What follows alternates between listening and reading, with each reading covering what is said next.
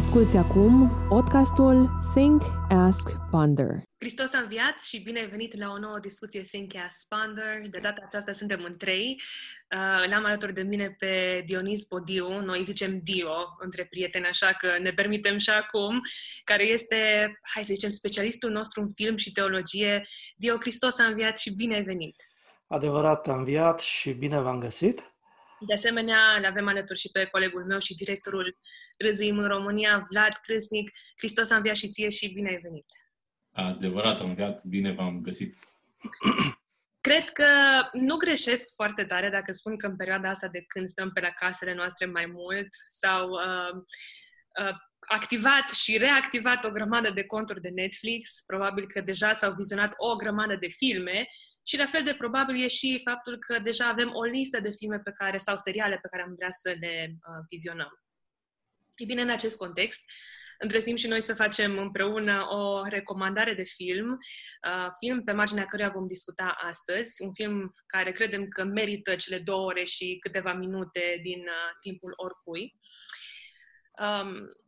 Doar ca și o mică avertizare, dacă nu ați vizionat filmul despre care vom vorbi, vor exista spoilere, dar sperăm că această conversație va stârni curiozitatea și pofta de acest film, iar dacă deja ai vizionat filmul, atunci conversația asta va fi cu atât mai fructuoasă și mai benefică, pentru că menirea ei este și să ne activăm un pic spiritul critic, dar și să discutăm despre niște teme și lecții pe care ar fi trebuit să le învățăm și care au foarte mare legătură cu sărbătoarea care tocmai a trecut. Înainte să intrăm în discuție, îmi permit să fac un foarte scurt rezumat al filmului, pentru ca cei care nu l-au vizionat să știe despre ce este vorba.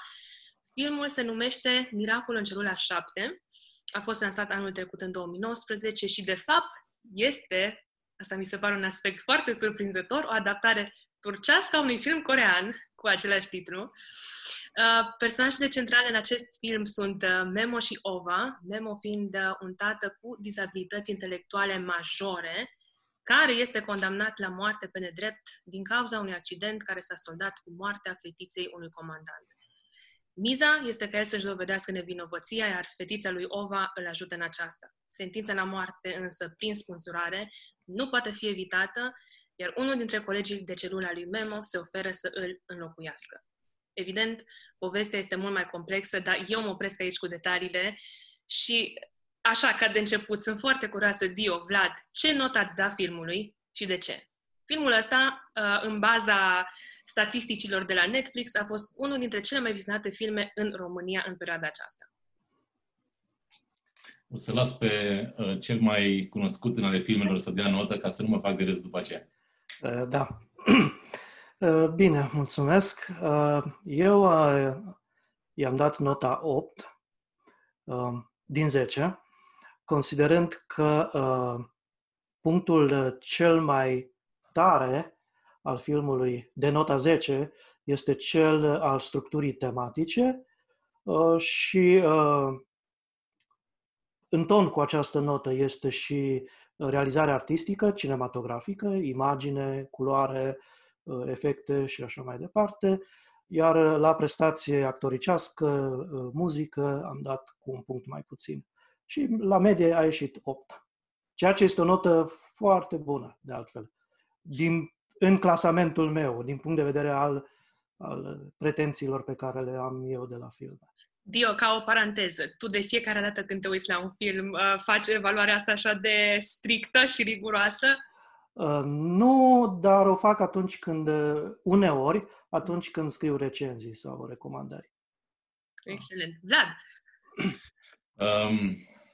Eu nu am cunoștințe de producție cinematografică de niciun fel, așa că pentru mine este strict estetic. Dacă place ochiului, e frumos. Beauty is in the eye of the beholder, așa că cam asta este standardul după care eu dau notă. Însă pe mine m-a captivat povestea. Povestea și rolul principal. Și dacă ar fi să facem o medie, nota pentru poveste și nota pentru rolul principal ar fi mai mare de 10, dacă s-ar putea da. Dar probabil că, comparând cu alte filme, tot pe la un 8 spre 9 aș merge. Am tras cu ochiul către IMDb, este un 8,3. Și pentru IMDb e generoasă nota, cred. Dar cam pe acolo. Acum, probabil că ar trebui să spunem care sunt filme de 10, ca să putem să argumentăm de ce am dat 8 sau 9. Dar nu, hai să nu alunecăm în pantaia, pentru că discutăm despre filmul ăsta. Și eu m-am uitat un pic la câteva secvențe din varianta coreeană. Nu e la fel de captivantă și povestea este puțin diferită. Acolo nu apare colegul de celulă care se oferă la sfârșit. Acolo ea, ca avocat, Ova, avocat fiind, îl recuperează pe el post-mortem. Deci e puțin diferită povestea, dar remake-ul turcesc este mult mai bun decât cel corean și decât cel filipinez și decât cel indonezian. Apropo de aspectul ăsta, ce părere aveți despre influența turcească? Cred că există o anume preconcepție, cred că mai ales când vedem că e o producție turcească, nu știm dacă vrem să ne uităm sau nu. Chiar citeam niște recenzii și la un moment dat spunea cineva că uite că există viață și în afara Hollywood-ului. Știi? Adică se întâmplă producții bune și în afara Americii. Și atunci, care e feedback-ul vostru legat de asta? Scuze că mă bag așa, dar cred că surprinzător este nu că e viață în afara Hollywood-ului, că este și la Londra și în Franța și alte filme bune, dar tocmai în Turcia. Asta cred că e șocul. Plus că cred că ce știm noi despre filmele și telenovelele turcești fac parte dintr-o anumită categorie. Dio, care a fost prima ta reacție referitoare la influența asta? Da, știu și eu ce se spune despre lumea Turciei, lumea asta media. Aș spune în felul următor, că până la urmă fiecare arie geografică, fiecare națiune are un mod propriu de a se exprima și noi suntem tributari modelului american pe care l-am consumat în special prin televiziune, dar și prin cinema, atât de mult încât practic ăsta este filtrul nostru, prin care evaluăm tot ce este în afară și prin filtrul ăsta, practic, nu te poți apropia nici de filmul românesc, dacă e vorba, care e cu totul diferit de orice vezi în Hollywood. Dar aș spune în felul următor, filmul este turcesc și se simte atmosfera turcească, în special în modul de exprimare, ușor melodramatic, dar el este hollywoodian ca structură, ca scenariu, de exemplu. Are exact pașii clasici ai unui scenariu de Hollywood, punere în scenă, apariția unei situații, dezvoltarea acțiunii, creșterea mizei, asaltul final și rezoluția sau urmările. Exact ca orice scenariu hollywoodian se pot identifica pașii ăștia, cu diferența că avem totuși un parcurs circular aici. Filmul începe cu imaginea fetei și se încheie cu imaginea fetei și este așa construit că ai impresia că e de fapt un videoclip întrerupt. Videoclipul cu fata care stă în fața ferestrei și este întrerupt de o poveste de vreo 2 ore. Asta este impresia mea. Dar aceeași construcție o are și în varianta coreană. Exact la fel, deci asta au păstrat. Da. Eu am stat într-o seară cu Dora, pornisem Netflix-ul, copiii dormeau și am zis, hai să ne uităm la un film. La ce film să ne uităm? Și pe mine m-a frapat posterul. Pentru prima oară cred că mă uit la un film strict din cauza unui poster. Și m-am uitat la poster, am văzut cel mai vizionat al 4-lea film de pe Netflix din România la ora respectivă și am zis, trebuie să fie interesant. Acum nu știu dacă cei care urmăresc Canal D, unde sunt preponderent filme turcești, sunt și abonații Netflix, ca să zici, asta explică. Și am zis, hai să ne asumăm riscul. Am dat drumul, dacă în 10 minute nu ne captivează, oprim. Ei bine, în 10 minute ne-a captivat. Și am rămas până la sfârșit cu pachetul de șervețele lângă noi. cap-coadă, este o bombă emoțională filmul ăsta. Pentru mine a fost genul de film care cumva, deși intuiam că se va întâmpla, că din titlu îți dai seama că se va întâmpla un miracol, adică așteptai acea bucățică de bine. În ciuda faptului că intuiam finalitatea, a fost genul de film la care a trebuit să mă opresc de câteva ori, că aveam două variante. Ori să pun pe pauză și să mă adun, ori să mă bufnească plânsul una într-una. Și atunci a fost un film care eu l-am urmărit, cred că în 3 ore, nu în 2 ore, pentru că am avut nevoie să-l opresc de câteva ori și să procesez un pic ce se întâmplă. Și, apropo, Dio, tu mi-ai scris la un moment dat, chiar după ce ai vizionat filmul, și ai zis că a fost un film intens. La ce te-ai referit? Da, tocmai la aspectul ăsta emoțional. Faptul că este un film care te prinde, care te transpune în lumea lui, uiți de ce se întâmplă în jurul tău. Eu asta cred despre filme, că ne invită la o relație cu alte lumi. Și filmul ăsta reușește să o facă și atunci e extraordinar. Remarc iarăși legat de amplasamentul lui și de ideea asta de melodramă, da? De film intens. Nu numai în cinematografia turcă găsim așa ceva, nu numai în cea indiană, care iarăși este recunoscută pentru filme de acest fel, melodramatice. Găsim și în cinemaul american, și în cinemaul românesc chiar, dacă ați văzut De ce eu, dar fiecare nație de pe pământul ăsta trăiește melodramele altfel. De exemplu, românii nu pun atât de multă muzică. Sunt mai tăcute, românii suferă în tăcere adesea, rabdă, de fapt. În timp ce turcii nu tac. Ei trebuie să sară, să explodeze cu durerea lor. Deci sunt trăsături specifice culturale, dar gândiți-vă la Green Mile. Eu m-am gândit la niște filme care niciun film nu trăiește singur în spațiu cinematografic. Există referințe, există un amplasament. Green Mile, din 1999, există niște asemănări interesante, tot așa cu oamenii aflați în linia dreaptă spre execuție, și I am Sam, din 2001, cu tot așa un tată cu dizabilități mentale, care este în risc să își piardă fetița. Deci, iată niște astfel de similarități. Mai există chiar și cu Închisoarea îngerilor niște corespondențe, se pot găsi, sau cu Gifted. Mie mi se pare interesant că acum am vorbit de mai multe versiuni. Mi-am notat aici. Deci Coreea, India, Filipine, Turcia și Indonezia. 5. India eu n-am spus, doar dacă ai găsit tu. Am găsit eu, India. Și în India s-a făcut una. În 2017 s-a făcut una. Deci... și nu m-aș mira Hollywood-ul să scape. S-ar putea să-l prindă și ei, da. Iarăși, dacă vă... Da. Giuseppe Tornatore sau... și în cinemaul italian are melodramă uneori la greu. Ăsta nu este un criteriu... Unul dintre cele mai grele filme și melodramatice pe care le-am văzut a fost unul chinezesc, și în ciuda acestui fapt l-am apreciat și l-apreciez în continuare, Flowers of War, un film de război, cum numai chinezii știu să facă. Cel mai scump film chinezesc, de altfel. Bun, dar să nu deviem. Deci avem, sper că ne-am notat toate recomandările astea, să vizionăm sau revizionăm niște filme bune.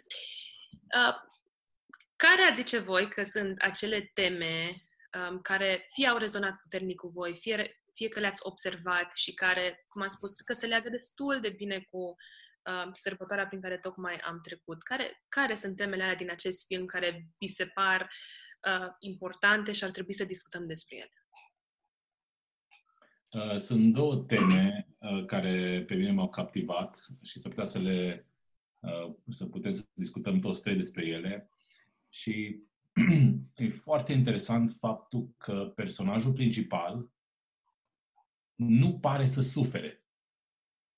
Mare parte din film, din cauza retardului lui sau a problemei pe care o are, evident, vis-a-vis de dezvoltarea lui ca adult, el nu pare să sufere mare parte din film. Și o vezi pe bunică cum stă și îi pare rău de ce experimentează, o vezi că oare ce o să se întâmple cu fata asta după ce eu mor, parcă prevestea oarecum moartea ei, pentru că asistăm paradoxal din cauza veștii pe care o primește. Apoi și îl vezi pe el cum Memo nu suferă. Și când ajunge în închisoare, pentru el e închisoare. E doar un alt loc în care stă. Singura suferință este că nu este cu Ova. Dar în rest, el nu conștientizează de gravitatea situației în care se află.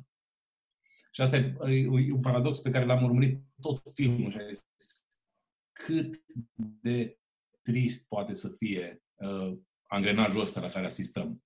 Și apoi mi se pare de o complexitate răvășitoare apariția personajului care se oferă să moară în locul lui. Și foarte interesant cum îl construiește. Camera tot revine asupra lui, în celulă nu stau de vorbă cu el, lasă-l în pace, lasă-l în pace. El tot timpul stă acolo și te lasă să te uiți și tu pe perete împreună cu el, încercând să ghicești oare ce o fi acolo, ce vede, ce-și imaginează. Cum îl cheamă? Yusuf Aga. Da. Aga. Și apariția personajului, practic, este acel moment salvator în tot filmul. Că nu poți să-ți imaginezi cum scapă omul ăsta. Mai ales după ce vezi că aduce martorul și comandantul îl omoară fără să clipească. Și tu, ca și spectator, zici, e clar, nu există nicio ieșire de aici. Și apare providențial, ghilimele, salvatorul, care nu are nicio parte din vina lui Memo. Foarte interesant. Și asta, practic, ne deschide ușa către tema sărbătorii pe care tocmai am sărbătorit. Dio, dacă vrei să completezi sau dacă vrei să aduci lucruri. Eu plec, de regulă, mi-am făcut obiceiul ăsta de a fi structurat într-o anumită direcție când abordez un film. Din perspectiva mea creștină vorbesc acum. De regulă sunt trei direcții care pot fi abordate toate trei sau cel puțin, bineînțeles, una din ele. Teologic, simbolic și ideologic. Privind teologic filmul, am vorbit de două teme acolo. Cea secundară, o să încep cu cea secundară, mi s-a părut a fi tema răscumpărării. Foarte importantă. Teologic ea nu este o temă secundară, dar aici în film ea începe ca o temă principală pentru că simți nevoia asta. Când vezi ce se întâmplă, trebuie să se întâmple ceva, trebuie să fie răscumpărată situația asta, trebuie ca omul ăsta să iasă de acolo și să... Da? Pe de altă parte, întâlnești acolo, în celulă, oameni care simt și ei nevoia, sunt bolnavi. La un moment dat, așa se spune, sunt bolnavi și au nevoie de vindecare. Da? Chiar și Yusuf Aga are nevoie și simte că nu mai este răscumpărare pentru el, că nu mai știe ce să facă, că e un drum închis la un moment dat. Asta este tema și totuși secundară, pentru că la un moment dat ea se întrepătrunde cu tema creată de filmul ca întreg, și spuneam că de ce e important că începe cu această fată, se termină cu ea. Pentru că beneficiarul actului jertfei, culmea, în ultima instanță, nu este Memo, ci este fata. Foarte interesant. Asta mi se pare paradoxal și de-aia filmul ăsta bate, am spus, ca temă, ca mod de întrețesere a temelor, bate multe filme cu pretenții, aș spune. Da? Fata asta primește un dar special, da? Simbolizat de acea cutiuță la care se uită de la început și la sfârșit și după aia aflăm, de fapt, ce înseamnă, de unde vine. Eu m-am gândit că probabil de la tatăl ei, dar nu, de la un alt om. Simbolic, am spus, este această, sunt două teme. Este tema copacului, acel joc de imagine, da, cu crăpătura din zid, care se transformă într-un copac. Copacul în filme este un cod foarte, foarte influent și cu multe semnificații. Noi, și nu numai noi, cred că și aici în acest film, trimiterea este una biblică. Este pomul. Pomul acela, da? Sub care acest om și-a îngropat fiica, spune la un moment dat.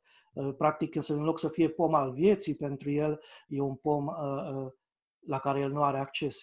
Destinul lui e îngropat acolo cu acea faptă. Și fetița.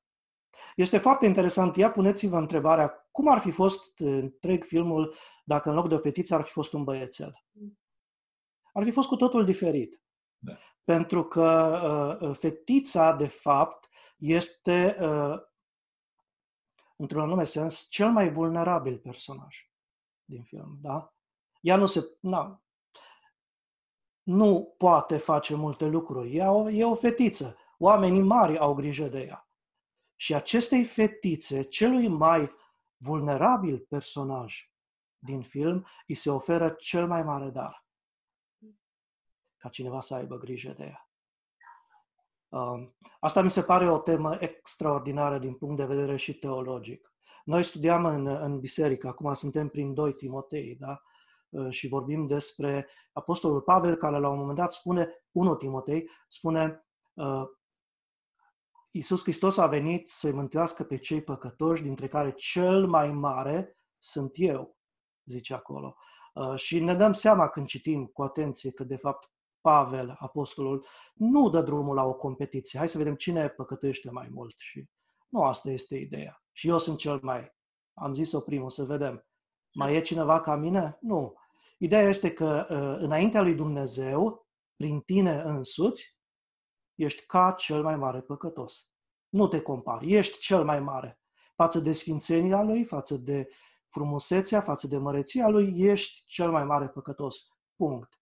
Ei bine, și aici, în lumea filmului, această fetiță este cel mai vulnerabil personaj și tocmai el primește cel mai frumos dar. Prin tot ceea ce se întâmplă. Și ajung la ideologic. M-am lungit un pic, dar la aspectul ideologic. Când vorbești de ideologie, vorbești despre putere în general, despre ce se întâmplă adesea în spatele scenei, despre ce se întâmplă cu persoanele vulnerabile, de exemplu. Și, într-un anume sens, m-am gândit, oare povestea asta e imposibil să și-o amintească fata, da? Deși o vedem la început și o vedem la sfârșit. Există o mulțime de scene la care ea nu participă. Există o mulțime de scene la care nu participă nici tatăl ei. Deci nu este o rememorare în întregime. Eventual putem o considera o rememorare parțială. Dar aceasta este un întreg arsenal de lucruri, o lume întreagă care se pune în mișcare pentru această fetiță. Pentru ea. Pentru cel mai vulnerabil personaj din lumea filmului. Și atunci, cum e să mă gândesc la mine? Pe pământul ăsta, în vremuri de corona, nu cumva eu sunt cel mai vulnerabil personaj în aceste vremuri. Și Dumnezeu are har și milă. Și în spatele scenei se întâmplă niște lucruri extraordinare. Așa cum în vechime, când o fată, o tânără fecioară a spus, facă-mi se mie după voia ta, și s-au mișcat niște lucruri. Citim prin Apocalipsa uneori și ne cutremurăm. S-au mișcat cerurile, s-au mișcat iadul, s-au mișcat toate lumile pentru decizia acestei fetițe. Fete, de fapt. Fete tinere, fecioare. Apropo de vindecare, aici mă întorc la temele teologice sau subteme mai degrabă. Spuneai tu, făceai referință, Dio, la un moment dat, de faptul că celula era plină de bolnavi, de oameni care aveau nevoie de vindecare și mi s-a părut foarte interesant, dacă vă aduceți aminte, când îl aduce pe Memo împreună cu ei și află pentru ce a fost închis, îi trag o mamă de bătaie, soră cu moartea și cumva ai impresia că ei erau închiși acolo pentru lucruri mult mai puțin serioase. Ca mai apoi să descoperi profunzimea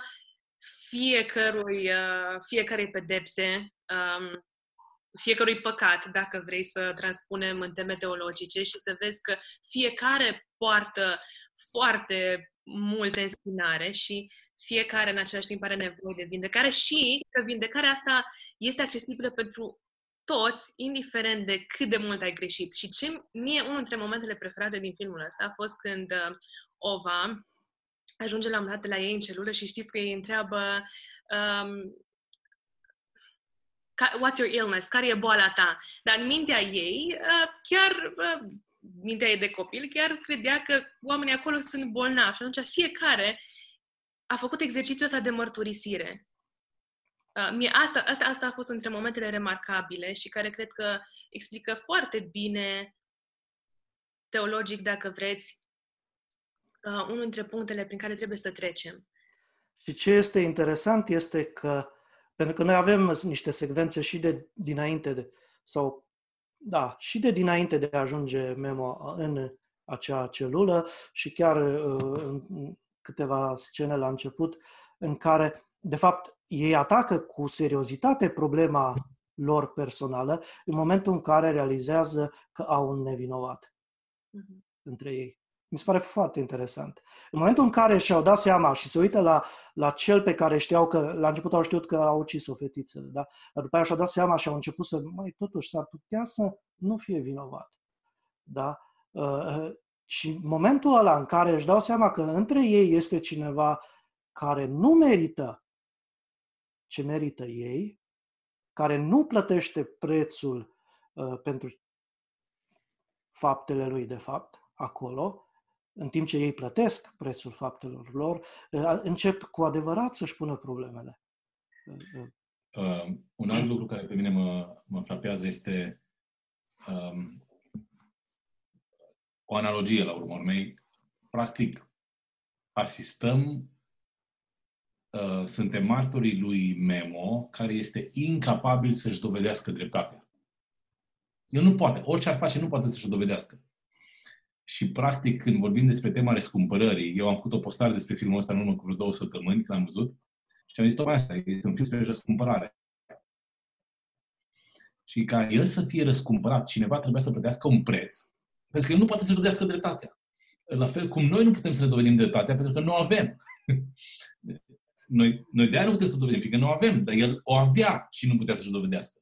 Dar în ambele cazuri, practic, plata păcatului este moartea. Și uite ce frumos se îmbine într-un film cu tentă musulmană clară, îți aduce o temă atât de creștină. Răscumpărarea asta prin darea vieții, știi? Și vine personajul ăsta, Aga, care darul fără plată. El nu cere nimic în schimb. Vlad, ai făcut o mențiune foarte importantă. Ai menționat de influența musulmană și cred că aici e necesar, pentru că noi discutăm teologic niște teme din filmul ăsta, să facem diferența dintre Dumnezeul, sau întreb până la urmă, este Dumnezeul din film același cu Dumnezeul creștinismului? Pentru că vedem foarte multe similarități, dar este același sau trebuie să fim un pic atenți? Eu cred că trebuie să fim atenți și filmul, din fericire, nu este o propagandă pentru islam.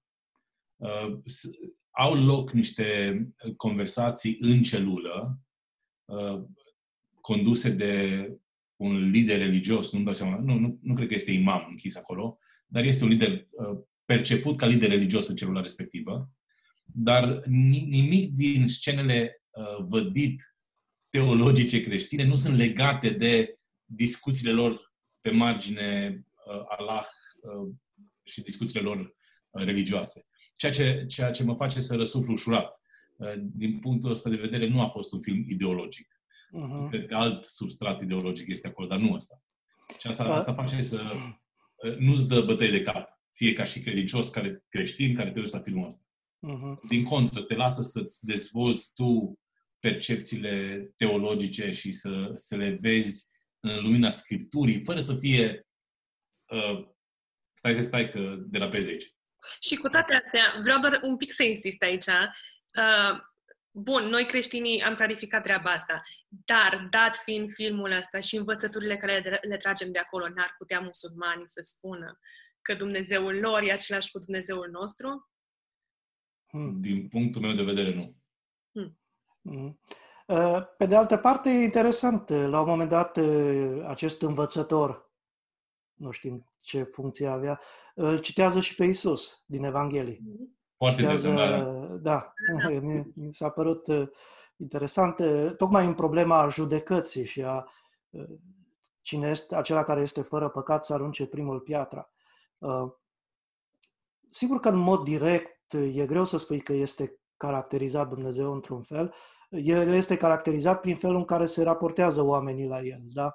Și ce am observat aici este, pe de-o parte, un fatalism. Ei se complac până la urmă, ăsta este, atât pot să meargă. În ideea, sunt lucruri pe care nu le știm. Chiar cu privire unde ajung, în rai sau în iad.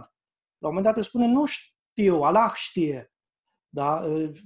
Mai mult de atât nu putem explora. Este, voia lui Allah este cumva opacă, neștiută. Aproape, te-ai întreba, este, nu știu dacă este arbitrară neapărat, dar nu poți conta pe ea. Nu poți conta și nu întâlnesc nicăieri în film ideea de a conta pe însoțirea lui Dumnezeu. Treci prin necaz, noi zicem, chiar dacă o fi să trec prin Valea Umbrei Morții, nu mă tem de niciun rău, căci tu ești cu mine. Niciunul dintre ei nu a spus asta și nu poate să spună asta. Da. Și nu n-a ajuns în punctul ăsta. Ei sunt singuri cu problema lor. Allah îi așteaptă și nu știi la ce. Și al treilea lucru, până la urmă, dragostea lui. Dragostea lui Dumnezeu, da? Pe care noi contăm. Asta este o mare diferență.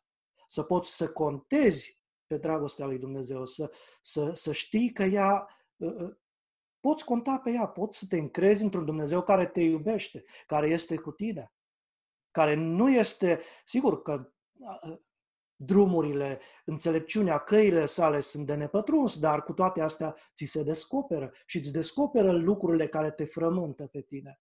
Nu te lasă să mori în nesiguranță și să nu știi ce se întâmplă cu tine. Și încotro te duci. Apropo de nesiguranța asta, în repetate rânduri este o întrebare care survine în filmul ăsta și zice, "Do you think the man upstairs would let me into heaven?" Crezi că omul de sus îmi va permite să intru în rai?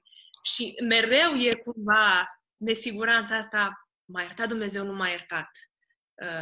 Aici trebuie să fii atentă, pentru că m-a iertat Dumnezeu, aici nu vorbim despre același Dumnezeu. Și exact. Tocmai nesiguranța asta arată că nu vorbim despre Dumnezeul Scripturii. Exact.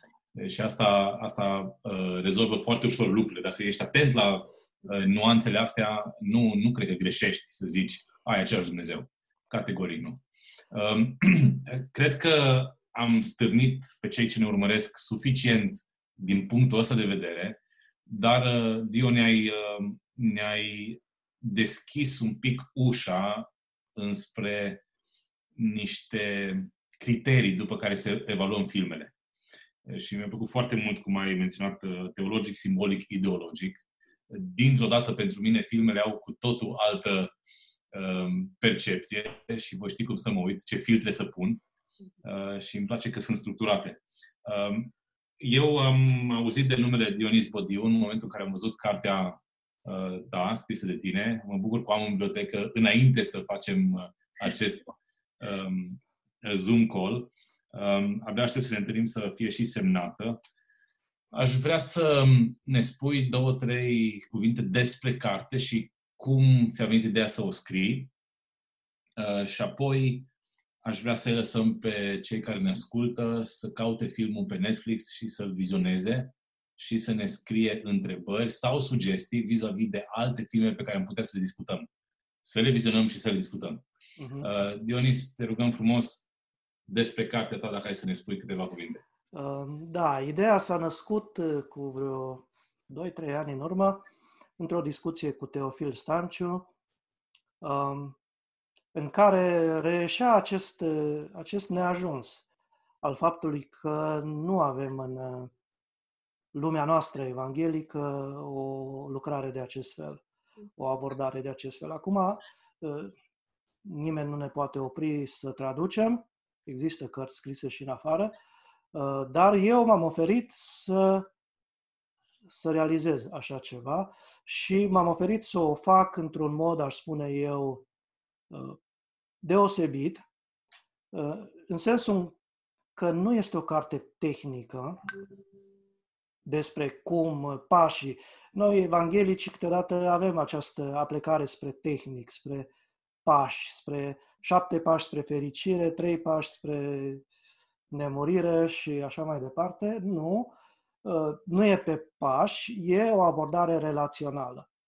Nu o să găsiți multe astfel de abordări, pentru că e un domeniu mai puțin explorat.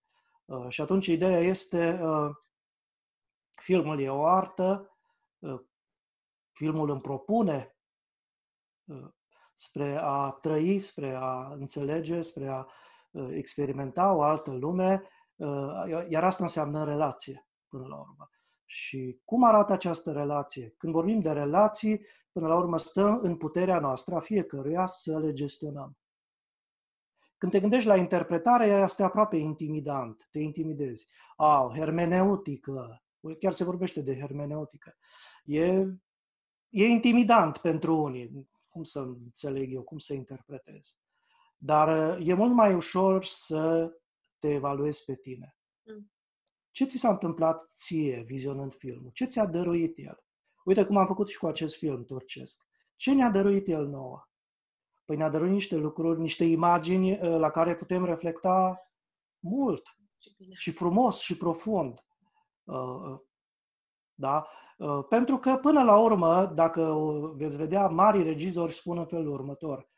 Filmele noastre nu, sau spun, confirmă lucrul ăsta, că un film bun nu este un film care are o singură interpretare, o singură înțelegere. Și ei se bucură să fie cât mai multe, de fapt. Chiar lucruri la care ei nici nu s-au gândit și nici nu au visat. Vizionarea filmelor nu este studiu biblic. La studiu biblic căutăm adevărul și adevărul acela, da, cu A mare, unicul, dar în vizionarea de filme avem libertatea aceasta de a explora, de a trăi, de a înțelege filmele într-o relație. Și sper că vă motiva prin asta să vă apropiați de ea. Eu știi să ne spui unde poate fi, că dacă toți stăm pe acasă, poate și comandăm o carte în perioada asta. Da. De unde poate fi găsită cartea ta? Păi la sursă, la editura Casa Cărții, dar ea este disponibilă și în rețelele. Eu am văzut-o și pe marile rețele de magazine, EMAG, Cărturești, dacă mai există Cărturești, că am înțeles că au probleme. Da, marile rețele, cred că în afară de Elefant cam toate o au la dispoziție. Excelent. Da. Deci știm ce să ne comandăm de citit, ca în paralel să putem să vizionăm filmele cu un spirit critic. Pe final aș vrea să cer sfatul dacă pe lângă cele 5 filme pe care mi le-ai recomandat, discutând despre Miracolul din celula 7, dacă ne poți recomanda un serial, film pe care îl putem accesa ușor în următoarea lună de izolare. HBO Go, dacă îți vine în minte ceva ce ai putea să ne recomanzi. Eu, în general, nu mă uit la foarte multe seriale, dar că în perioada asta chiar nu m-am uitat de mult. Ultimul serial bun a fost Chernobyl, pe care îl știe toată lumea. Bănuiesc. The Spy, poate? Poftim? Dacă ai văzut Spionul, The Spy? Nu l-am văzut, dar dacă mi-l recomanzi, poate o să... Este în aceeași categorie de intensitate cu Cernobâl, tot după un caz real. Cel mai cunoscut spion evreu, infiltrat în Siria, mi se pare. Rolul principal, Sasha Baron Cohen, actor britanic. Tot așa, 5 episoade. Incredibil. Începi, îl termini în aceeași seară. Așa că aveți început de vreme. Dar este o capodoperă de film. Incredibil. Mi-ai amintit acum că mi-ai spus de filmul ăsta. Pe Netflix văzusem de ceva vreme. Mi s-a părut interesant, tot după un caz real. Red Sea Diving Resort. Sper că mi-am amintit corect numele său. Red Sea Diving Resort. Nu diving. Diving. Un atac terorist, probabil. Nu, este o încercare a serviciilor israeliene de a salva oameni prinși în Etiopia, dacă nu mă înșel, într-o situație umanitară. Mi s-a părut foarte interesant, după caz real, și are și niște nostalgii, dacă vreți, pentru că totuși e un film secular, dar are niște tușeuri religioase interesante, aș spune eu. Nu cunosc celelalte posturi, ca să știu dacă, în afară de Netflix, ca să știu dacă aceste filme sunt la dispoziție, dar dacă aveți posibilitatea să... Mai există și Mubi, care e tot mai mult recomandat, ca e un pic mai scump. Tot așa un portal de firme, se pare că se spune mai de artă. A Strike Story este un titlu. S-ar putea pe un canal concurent. De obicei, ele nu se intersectează foarte mult. Cine poate ști. Și Lars and the Real Girl, în care o să-l vedeți într-un rol atipic pe Ryan Gosling. Super. În cinema, ultimul an, tot mai greu se găsesc filme recomandabile, din păcate. Ne facem temele. Dacă citim carte, probabil că ne facem și filtrele și... Sunt o mulțime de recomandări la final, poate ai văzut. Ultimele pagini. La final am văzut că avem aici și animație. Câteva sute de filme, cred că. Da. Și dacă le recomand, înseamnă că le-ai și văzut. Așa că... Pe marea majoritate sunt vreo câteva acceptate pe încrederea pe care o am în Teofil. Și urmează să le văd și eu. Excelent. Dio, îți mulțumim tare mult că ai fost cu noi. Vă mulțumesc și eu. A fost o onoare. Sperăm și la următoarea asemenea conversație, că sunt tare bune. Vlad, îți mulțumesc și ție. Da, eu n-am de ales. Așa că mă bucur să fiu parte din... Da, lasă-mă totuși să-ți mulțumesc frumos. Cu mare drag. Vă mulțumim și vouă că ne-ați urmărit. Dacă conversația asta credeți că a fost de folos, dați-o mai departe, dați un share și sper să ne reauzim cu bine sau să ne revedem cu bine data viitoare.